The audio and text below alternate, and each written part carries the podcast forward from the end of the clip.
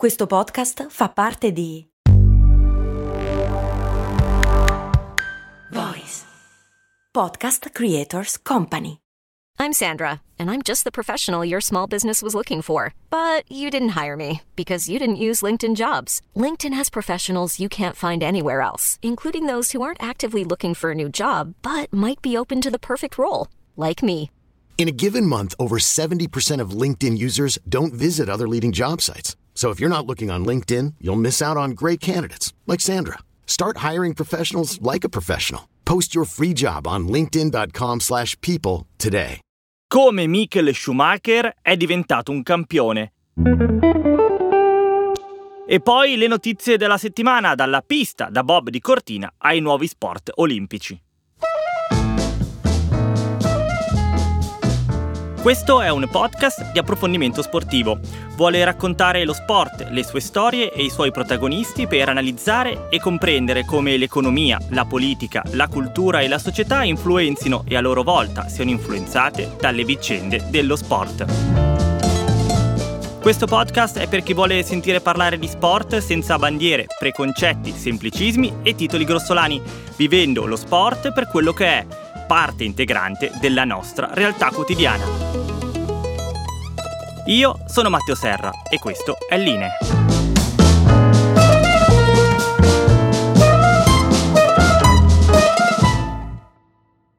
Buongiorno amiche e amici di Line, ben ritrovati all'ascolto di una nuova puntata del primo podcast di approfondimento sportivo in Italia. Siete all'ascolto della puntata numero 50 di questo podcast, 50 episodi in cui Line ha provato a raccontarvi lo sport con passione, e non c'è dubbio, competenza, me lo auguro, e sottolineando la complessità che si cela dietro lo sport, i suoi protagonisti e le sue dinamiche, che mai si fermano al puro evento sportivo. Linea è un progetto che sta crescendo, che sta acquistando nuovi appassionati e di tutto questo ringrazio voi che siete all'ascolto, sia che questo sia il primo episodio che provate a sentire, sia che invece siate dei fedelissimi della prima ora. Come sempre, prima di entrare nel vivo delle notizie della settimana, vi ricordo di mettere segui e cliccare la campanella se ascoltate tramite Spotify, così come seguire la pagina Instagram Line Podcast. Se volete anche potete iscrivervi al canale Telegram e alla newsletter del venerdì ma soprattutto consigliate e parlate di linee agli amici e alle amiche. Condividete con loro alcuni spunti che escono da questa puntata. Se vi piace linee, insomma, fatelo girare, perché anche in questi tempi di comunicazione social in cui tutto sembra reale solo se è dietro uno schermo, il passaparola rimane la strategia di marketing migliore di tutte. Ora iniziamo con una storia il cui epilogo era abbastanza ovvio, ma non per questo è meno amaro. Mi riferisco chiaramente alla vicenda della pista da Bob di Cortina. È ufficiale che l'impianto non si farà e che quindi le gare di Bob verranno spostate all'estero, in un paese ancora da definire tra Austria e Svizzera, Germania e Francia. Lo ha comunicato il presidente del CONI, il nostro comitato olimpico, Giovanni Malagò, durante un incontro del CIO a Mumbai, in India. Malagò ha attribuito la responsabilità della decisione definitiva al governo, che non ha voluto portare avanti il discorso e la ricerca di qualcuno che si facesse carico dei lavori. In realtà, come abbiamo spesso raccontato su Line, non c'erano molte alternative perché i tempi erano veramente troppo stretti ormai, contando che tutto doveva essere pronto entro novembre 2024 e quindi poco più di un anno prima non solo i lavori non sono partiti, ma non si sa neanche chi avrebbe dovuto farli. Una situazione quindi il cui esito era abbastanza ovvio, appunto, inevitabile. Ora si apre un altro discorso, perché è innegabile che da questa vicenda lo sport italiano e in generale il paese ne esca decisamente male. Le Olimpiadi sono state assegnate a Milano e Cortina nel 2019. Perché si è arrivati a questa situazione? Perché nessuno si è mosso per tempo? Eppure, il problema non era nuovo, la pista di Cortina è lì dagli anni 50, da più di 30 è inutilizzata. Come mai si è deciso di inserirla nel programma olimpico prima di aver fatto le giuste valutazioni? Una serie di domande a cui qualcuno dovrebbe rispondere, ma che probabilmente verranno portate via dal vento. La pista da Bob di Cortina era fin da subito un progetto con grossi lati oscuri, perché oltre che costosissimo, aveva anche un impatto ambientale sull'ecosistema montano importante e forse doveva bastare solo questo per far cambiare idea sul progetto, ma questo però non oggi, ma qualche anno fa. È un problema quindi non di risultato finale, ma delle modalità con cui si è giunti a questa situazione. Ora aspettiamo di vedere quale sarà la decisione finale e dove finiranno queste gare di Bob. Nella storia solo due volte un paese organizzatore dei giochi aveva dovuto trasferire alcune gare in un paese estero. Nel 1956 le Olimpiadi si sono svolte a Melbourne, in Australia, ma le gare equestri si sono svolte a Stoccolma, in Svezia, per via di una serie di problemi di salute dei cavalli e di severe leggi australiane sulle loro importazioni. L'altro caso invece più recente, Pechino 2008, con alcune gare che si sono svolte a Hong Kong, che allora aveva ufficialmente un comitato olimpico indipendente da quello cinese. Basta, solo questi due casi e nessuno per gli impianti. Ora in questo elenco rientrano anche le gare di Bob di Cortina, che hanno così assunto un peso storico e mediatico che altrimenti non avrebbero mai avuto, vista anche diciamo, la natura dello sport. Un'altra cosa viene certificata, anzi scritta nella pietra al termine di questa vicenda. Il problema ormai congenito dell'Italia nel costruire e gestire i suoi impianti sportivi.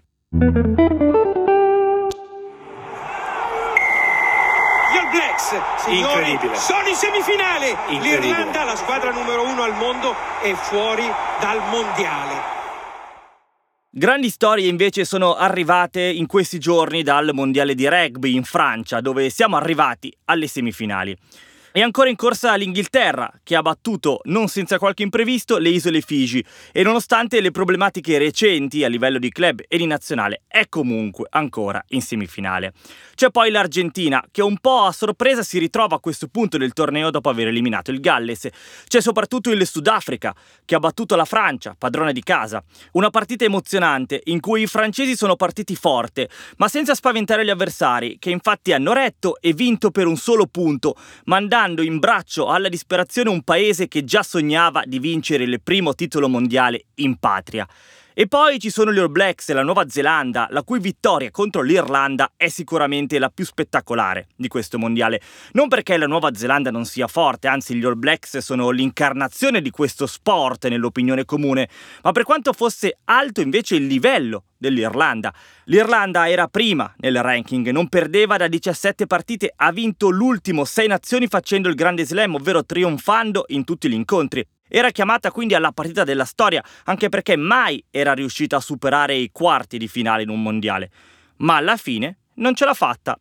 Personalmente ho visto questa partita proprio in un pub a Dublino. Tutti i locali della città erano stracolmi già dal primo pomeriggio, nonostante si giocasse alle 20 locali. I litri di Guinness versati non sono calcolabili e tutta una città era vestita di verde, un verde simbolo della speranza di avere una grande squadra in grado pure di battere i mitologici All Blacks.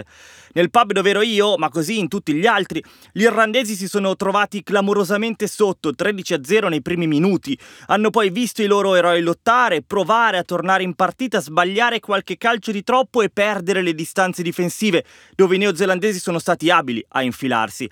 E alla fine, poi, quindi, hanno perso.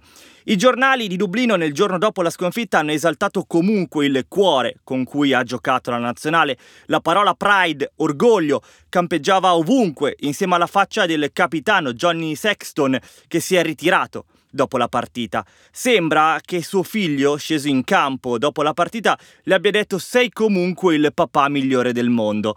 Ora non so se sia vero, ma tutti i giornali irlandesi hanno ripreso le parole del figlio facendole proprie, provando comunque a elogiare i valori dello sport. Non oso immaginare cosa sarebbe successo in un altro sport, in un altro paese, se una nazionale così forte fosse uscita già ai quarti di un mondiale. Girare il mondo e vedere dal vivo come viene percepito uno sport andrebbe messo nella lista delle cose da fare di chiunque ami lo sport. Now to another tumultuous week at Old Trafford, this time off the field. Sheikh Jassim pulled out of the running to take over Manchester United, leaving Sir Jim Ratcliffe clear to purchase 25% of the club. Torniamo ora a parlare di una delle vendite di una squadra di calcio più intricate e importanti dei tempi recenti, quella del Manchester United. Questo perché è una vicenda che va avanti da un anno, da quando nel novembre del 2022 i Glazers, gli attuali proprietari americani del club, hanno ufficialmente deciso di vendere la squadra. In questi mesi sono stati due i principali candidati, uno lo sceicco del Qatar Al-Thani, l'altro l'imprenditore inglese Sir Jim Ratcliffe. In questi mesi si sono sprecate le allegorie attorno a questi due personaggi, il fatto che uno fosse uno sceicco del Medio Oriente, i nuovi padroni del calcio mondiale, pronto a prendere il controllo della squadra più ricca del mondo, il cui brand sportivo è quello che vale di più, il titolo che da decenni spetta al Manchester United. Dall'altra invece è uno degli uomini più ricchi d'Inghilterra, determinato a tenere in patria uno dei gioielli della corona del calcio inglese. Mesi in cui i due si sono dati battaglia a suono di offerte miliardarie, ma alla fine sembra aver avuto la meglio Ratcliffe. La differenza l'ha fatta la volontà dei Glazers di mantenere il controllo, o almeno una parte del controllo, della società. Altani quindi ha deciso di ritirare la sua offerta da oltre 5 miliardi di dollari per il 100% del club, ritenendo vergognoso il rifiuto dei Glazers, che chiedono 6 miliardi per un club il cui valore è stimato di 3,2 miliardi. Radcliffe invece ha concordato sulla cifra dei Glazers e ha deciso di entrare come socio di minoranza al 25%, sborsando ora 1,2 miliardi di dollari questo è il punto chiave che ha fatto pendere dalla parte di Radcliffe e sembra che alla base di questa scelta ci sia un accordo che permetterebbe a Radcliffe di avere la totale gestione della parte sportiva del club, potendo quindi decidere su allenatore, giocatori e dirigenza. L'offerta di Altani invece era oggettivamente migliore perché oltre a offrire quasi il doppio del valore del club si era detto pronto ad appianare i debiti, a fare un nuovo centro d'allenamento, a pagare tutti i lavori di ammodernamento dello stadio e investire tantissimi soldi sul mercato mercato. Eppure alla fine il Manchester United resterà ancora un po' sotto il controllo dei Glazers, nonostante i tifosi li odino da anni, e poi diventerà con ogni probabilità materia di Radcliffe. Una nuova fase della storia del Manchester United è quindi alle porte. Chiudiamo tornando a parlare di Olimpiadi tra chi viene ammesso e chi invece viene escluso. È diventato ufficiale che nelle Olimpiadi di Los Angeles 2028 entreranno nel programma olimpico 5 nuove discipline: il cricket, il flag football, il cross, squash e il baseball softball, ovvero anche la sua versione femminile. Secondo il regolamento olimpico, ogni città ospitante ha la possibilità di chiedere l'ammissione di alcuni sport in base a quella che è la propria cultura. E quindi in quest'ottica dobbiamo leggere l'inserimento del baseball e del flag football, a cui Linee ha dedicato un episodio, il numero 30, in cui si parlava proprio delle ambizioni olimpiche e della grande crescita di popolarità di questa variante del football americano tradizionale. Lo stesso potremmo dire anche per il cricket, che come chi ha ascoltato l'episodio numero 47 di Linee sa bene, ha un potere potere economico e un pubblico potenziale quasi infinito e per questo il campionato di cricket in India vale miliardi, tanto che anche gli americani ora stanno provando a investirci e a entrare in questo mercato e quindi l'inserimento di questo sport proprio a Los Angeles 2028 va visto anche sotto questo aspetto. Il cricket, pensate, non prendeva parte alle Olimpiadi dall'edizione numero 2 della storia, ovvero Parigi 1900. Chi invece sarà fuori dai giochi del 2024 e dal 2026 sarà sicuramente la Russia. Il CIO ha deciso ufficialmente di sospendere il Comitato Olimpico Russo, che quindi in questo momento non viene riconosciuto dalla comunità internazionale dello sport e sarà così fino a prossima decisione. Ovviamente questo per quello che sta succedendo in Ucraina dal febbraio del 2022. Verrà presa invece una decisione individuale, dice il CIO, sugli atleti neutrali di passaporto russo. Questa esclusione vuol dire che il CIO non darà più fondi alla Russia, obbligando quindi tanti atleti e atlete a decidere tra il proprio paese e la propria carriera sportiva. Una decisione, come dicevamo, per Cortina non semplice ma forse prevedibile nel suo esito finale, anche se comunque controversa, perché non è corretto che le scelte scellerate di Putin ricadano su atleti e atlete che si allenano da una vita per partecipare alle Olimpiadi, ma altrettanto non è giusto bombardare e uccidere migliaia di innocenti civili. Sicuramente è giusto che non ci sia spazio per la guerra alle Olimpiadi, considerando che gli inventori delle Olimpiadi, gli antichi greci, arrivavano addirittura a sospendere sospendere le guerre per i giochi. Come sempre, lo sport si fonde con tutto quello che gli succede attorno. We, we have never had any sort of argument in, in our in our friendship. I think this could be the first time we could have some argument if our two would be racing each other. Because you will not very be a racing similar, very similar age, so uh, for sure they will compete to each other if they if they grow up and uh, decide to go into go karts. Okay. But I think I think horse riding or golf is a much better sport for our kids, isn't it? Yeah, or play tennis, play Dangerous as well. golf. Horse riding is dangerous. If you drop Yeah. off a horse, you're in, in deep trouble. No, but for me, if it really wants to, I mean, Formula One is, is very far away, and you never know what happens after 15 years.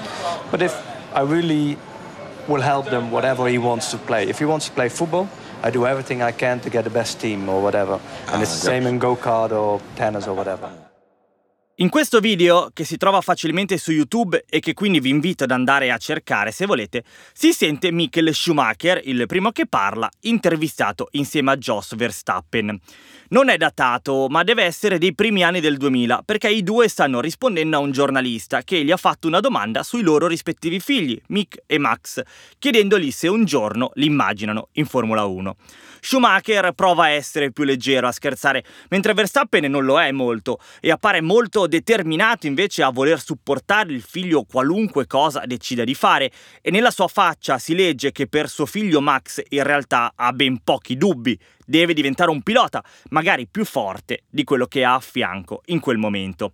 Vent'anni dopo, Joss ha realizzato le sue ambizioni. Suo figlio Max ha vinto quest'anno il suo terzo mondiale di fila, guida una Red Bull, la macchina attualmente nettamente più forte e veloce di tutte le altre.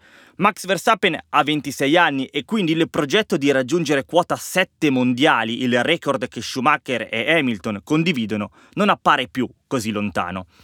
Questa situazione, questo fatto che ogni pilota si debba confrontare con Michael Schumacher, che l'obiettivo di Verstappen sia adesso lo stesso di Hamilton 15 anni fa, ovvero cercare di raggiungere le vette di Schumacher, ci dice molto di quanto sia stato grande e impattante sul mondo della Formula 1 un personaggio come Michael Schumacher. Parlare di lui oggi non è semplice. La sua storia non può non partire dal suo presente, dalla sua condizione attuale, da quell'incredibile incidente sugli sci del dicembre 2013. Tra poco saranno dieci anni che Schumacher c'è, ma è come se non ci fosse. Dieci anni in cui la famiglia è riuscita a tenere lontano ogni giornalista, ogni gossip, ogni spiffero che potesse rivelare qualcosa della sua reale situazione. Schumacher oggi, nelle migliori delle ipotesi, si rende a malapena conto di cosa gli succede intorno. Nella peggiore è un corpo disteso in un letto che ogni tanto muove gli occhi. Nessuno può saperlo con esattezza e questo inevitabilmente caratterizza il modo in cui si parla di lui e la narrazione che si può fare della sua carriera. Eppure non è giusto. E lo dimostra il fatto che sempre più persone che hanno condiviso con lui quegli anni, a partire dal suo padre motoristico Jean Todd, abbiano iniziato a scrivere libri e rilasciare lunghe interviste per raccontare chi sia stato Schumacher, andando oltre la desolante condizione in cui si trova. Lo voglio fare anch'io e per farlo mi sono rivolto ad Alfredo Giacobbe, che ha appena scritto un libro, edito da 66 and Second, che si chiama Michael Schumacher, l'uomo dietro la visiera, con lo scopo proprio di tracciare un profilo sportivo e personale di questo misterioso e apparentemente robotico pilota tedesco, capace di rivoltare uno sport decennale come la Formula 1 come un calzino e stracciarne ogni record. Soltanto un altro fenomeno come Hamilton è riuscito ad eguagliarlo, in attesa poi di vedere cosa farà Verstappen. Con Alfredo partiamo nella nostra ricostruzione di Schumi da un detto che differenzia i campioni da tutti gli altri. Si dice che un vero campione sia colui che riesce a lasciare lo sport migliore di come l'ha trovato all'inizio. Questo detto potrebbe essere riassunto nel nome e nel cognome di Michael Schumacher quando parliamo di Formula 1. Io credo che lui abbia inventato una figura di pilota che oggi noi conosciamo benissimo e che all'epoca però non c'era. Lui è stato il, il capostipite di questa generazione di piloti. Il pilota era questa sorta di sciamano che arrivava lì in pista con i guanti bianchi, si sedeva al volante, dava la sua arte per quei pochi minuti in pista, dopodiché andava via. E molto spesso fuori dalla pista non è che facesse vita da atleta. Schumacher invece è il primo che professionalizza in qualche modo la figura del pilota. È uno che da piccolissimo, da, da giovanissimo, inizia ad avere una regola di vita quasi monacale. Uh, attentissimo al cibo, consumava pochissimo alcol, da giovanissimo non andava a letto più tardi delle 11, curava la preparazione fisica in una maniera incredibile, era attentissimo a quello che consegnava, a quello che mostrava alla stampa, ha vinto 7 mondiali e 91 Gran Premi, sicuramente ha definito la Formula 1 lasciando uno sport molto diverso da quello che invece ha conosciuto nel 91. Quando Schumacher arriva in Formula 1 è il 1991. In quel momento ha 22 anni e viene da un paesino sperduto in quella che il 3 dicembre 1969, ovvero quando nasce, è ancora la Germania Ovest. I suoi genitori non sono ricchi, il padre cambia spesso lavoro, dal manovale al muratore e a un certo punto si ritrova a Kerpen, dalle parti di Colonia, dove il suo lavoro è fare il custode di una pista da kart. Questo è una sorta di allineamento dei pianeti per il piccolo Shumi, che grazie al lavoro del padre ha libero accesso alla pista, che diventa letteralmente tutta sua quando piove e quindi quando ufficialmente sarebbe chiusa al pubblico. Immaginate ora questo bambino di appena una decina d'anni che in mancanza di alternative sfreccia, giro dopo giro, curva dopo curva, in una pista di kart sotto la pioggia. Sembra l'inizio di un film, però è la realtà, è l'inizio della formazione di un grande pilota. Quindi lui è lì in lunghe sessioni in cui affina la tecnica di guida, aumenta la sua sensibilità su un mezzo che è un mezzo di fortuna. È un, praticamente un rottame che è stato sistemato dal padre, però con quel mezzo il figlio comincia a battere piloti molto più grandi di lui di età, e molto più attrezzati. E quindi lui a quel punto riesce a richiamare l'attenzione di moltissime persone da tutta la Germania che andavano lì per vederlo, per cercare di capire se questo ragazzo era davvero forte. E qualcuno che arrivava lì ha cominciato a pensare che su questo ragazzo si potessero fare anche tanti soldi. Occhio alla parola chiave, soldi. Li ritroveremo spesso alla base di tante sfaccettature della vita di Schumacher. Tornando però in quel periodo a cavallo tra anni 80 e 90, Schumacher inizia a farsi notare. Vince praticamente ogni gara a cui partecipa e diverse persone iniziano a pensare che se finanziano loro la carriera di quel piccolo prodigio, con ogni probabilità un giorno si ritroveranno parecchi soldi in mano. In Formula 1 senza uno sponsor, senza un investitore non ci arrivi.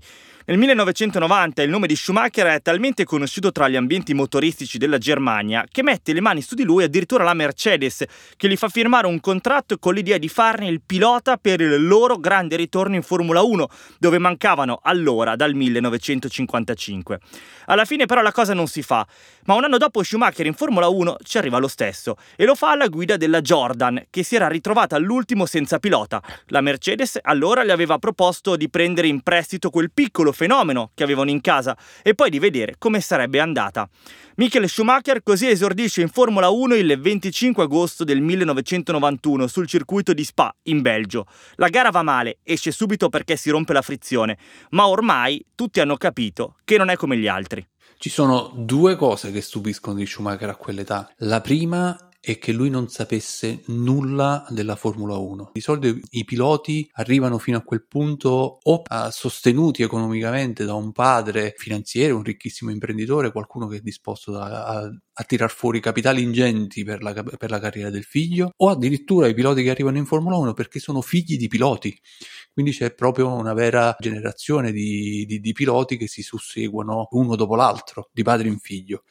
Schumacher non è nulla di questo, lui ha iniziato a correre sui kart perché c'era ben poco da fare quando era piccolo. La sua passione è proprio competere, cioè tutto quello che è al di fuori della, della gara lo annoia profondamente. Nei primi tempi era difficilissimo portarlo ai test ed era difficilissimo convincerlo che quel lavoro era propedeutico per il suo successo poi nei Gran Premi. A lui interessava la gara, la competizione. Schumacher ci mette ben poco a diventare uno dei migliori. Flavio Briatore, proprio lui, crede in Schumacher più degli altri, fa di tutto per portarlo nella sua scuderia, la Benetton, e nel giro di due anni Schumacher vince il suo primo mondiale nel 1994.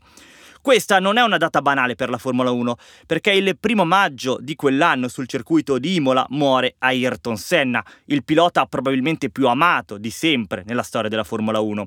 Schumacher ovviamente vedeva in Senna un idolo, ma anche il campione da battere. Senna invece dal canto suo guardava con sospetto a Schumacher, proprio perché aveva capito che le sue potenzialità erano enormi, che era davvero un rivale di livello, ne riconosce immediatamente il talento lampante. La morte del suo idolo Senna, la volontà di prenderne il posto come leader nella Formula 1, il titolo del 1994 a cui fa seguito quello del 1995, trasformano Schumacher, che passa da essere il ragazzino interessato soltanto ad arrivare primo, a quel pilota freddo e calcolatore che è stato poi per i successivi dieci anni. E poi c'è una cosa che quel momento storico fa arrivare nelle sue mani e che prima non aveva mai avuto e che agisce come una molla nella sua testa. La prima molla sono proprio i soldi, perché lui capisce che lo status di un pilota campione del mondo è completamente diverso dallo status di qualsiasi altro pilota. Lui da campione del mondo potrebbe chiedere molto di più e questo è, uno, è un, qualcosa che in Formula 1 vale ancora oggi. E eh, poi c'è anche la questione dell'emulazione. Uh, lui si ispira a Senna, lo sfida, ma lo emula anche. Molti atteggiamenti che Senna aveva, ad esempio, nel rapporto con la propria squadra, con, con, gli ingegneri, il fatto che Senna parlasse con loro continuamente, quindi potessero far progredire la macchina verso la direzione che Senna preferiva e non magari quella che preferiva il suo compagno di squadra. Schumacher questo atteggiamento lo mutua moltissimo a un certo punto scatta la molla di volere una Formula 1 a sua immagine e somiglianza, di voler non soltanto vincere per ottenere economicamente, ma vincere anche per plasmare lo sport, per fare qualcosa che non aveva fatto nessuno. E quindi in quest'ottica arriva l'offerta giusta, quella della Ferrari.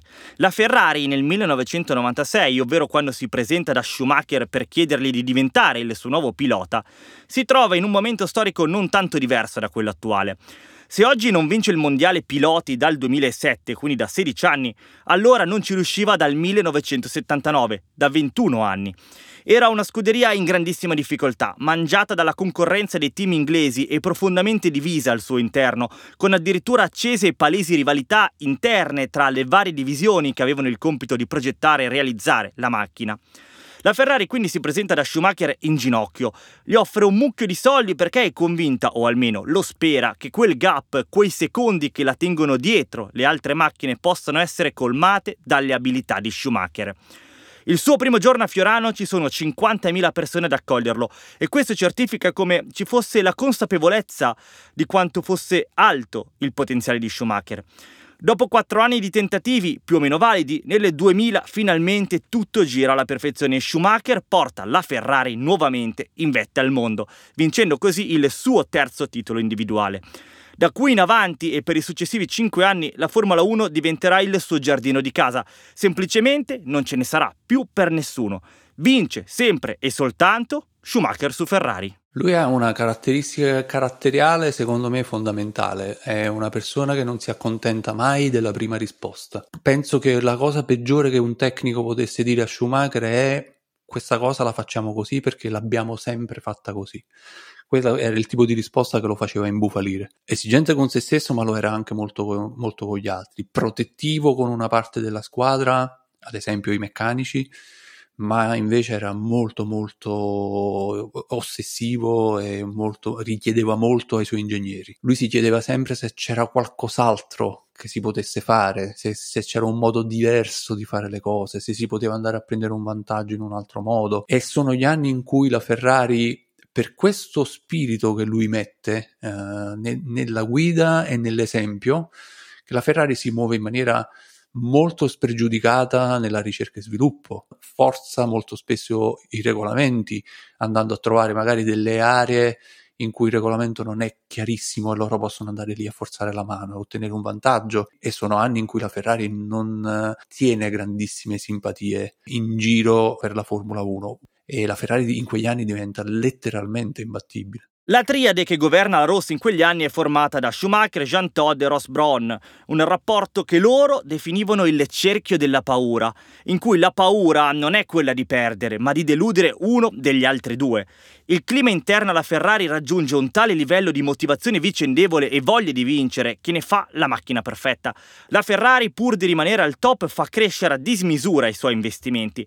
Pensate che quando arriva Schumacher nel 1996, la Ferrari nella sua componente sportiva ha 300 dipendenti e investe circa 250 milioni all'anno. Quando se ne va, nel 2006, i dipendenti sono saliti a 1000 e gli investimenti a quasi un miliardo di euro all'anno. È qui che il personaggio Michael Schumacher assume quei connotati che forse in quell'intervista da cui abbiamo iniziato per il padre di Max Verstappen ne fa il modello a cui deve aspirare suo figlio.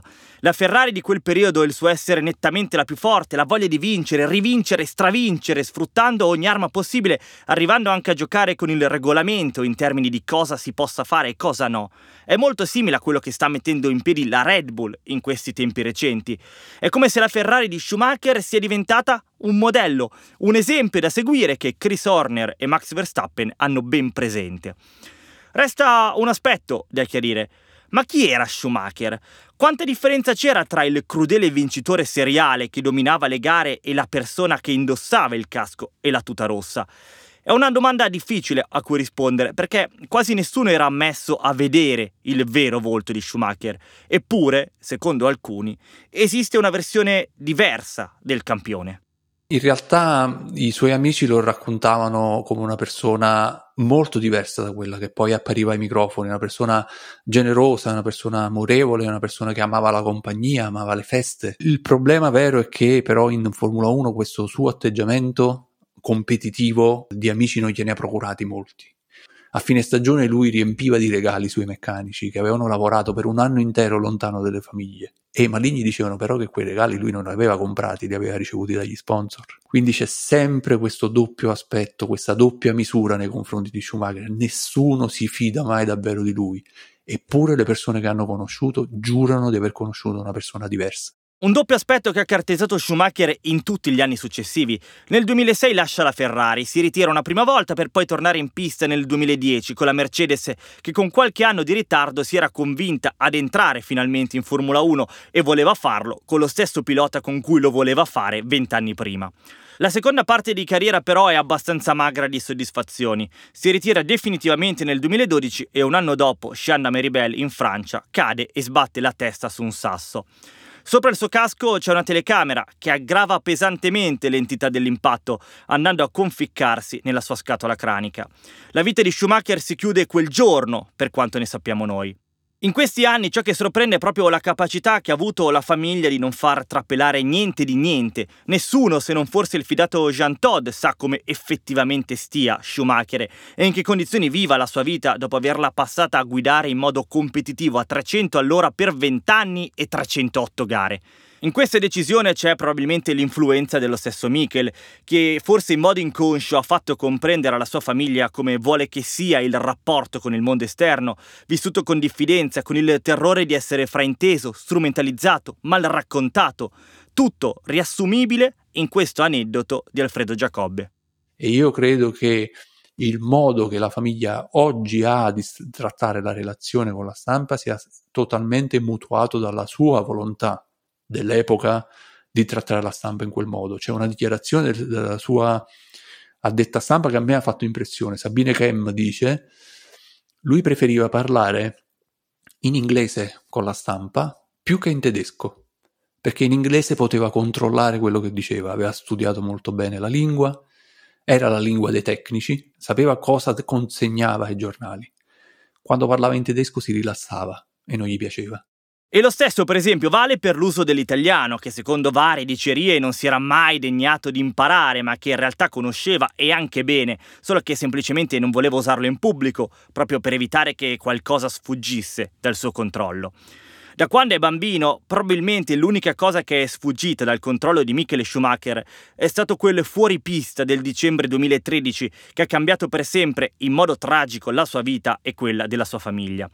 È giusto che questa condizione però non faccia passare in secondo piano la grandezza dei suoi anni sportivi, quando a bordo di una macchina rossa era diventato sinonimo per tutti di velocità, perfezione, vittoria.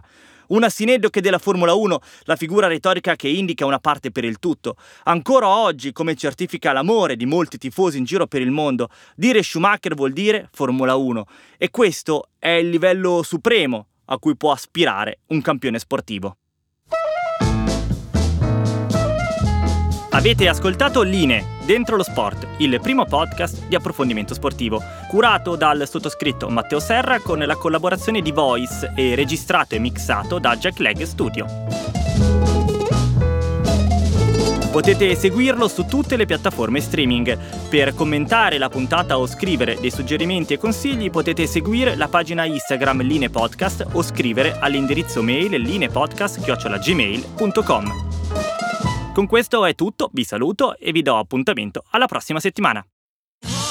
Da ogni euro lo smartphone Google Pixel 8 128 GB con Google AI per realizzare foto e video indimenticabili è tuo a 549 euro perché ogni euro batte forte sempre.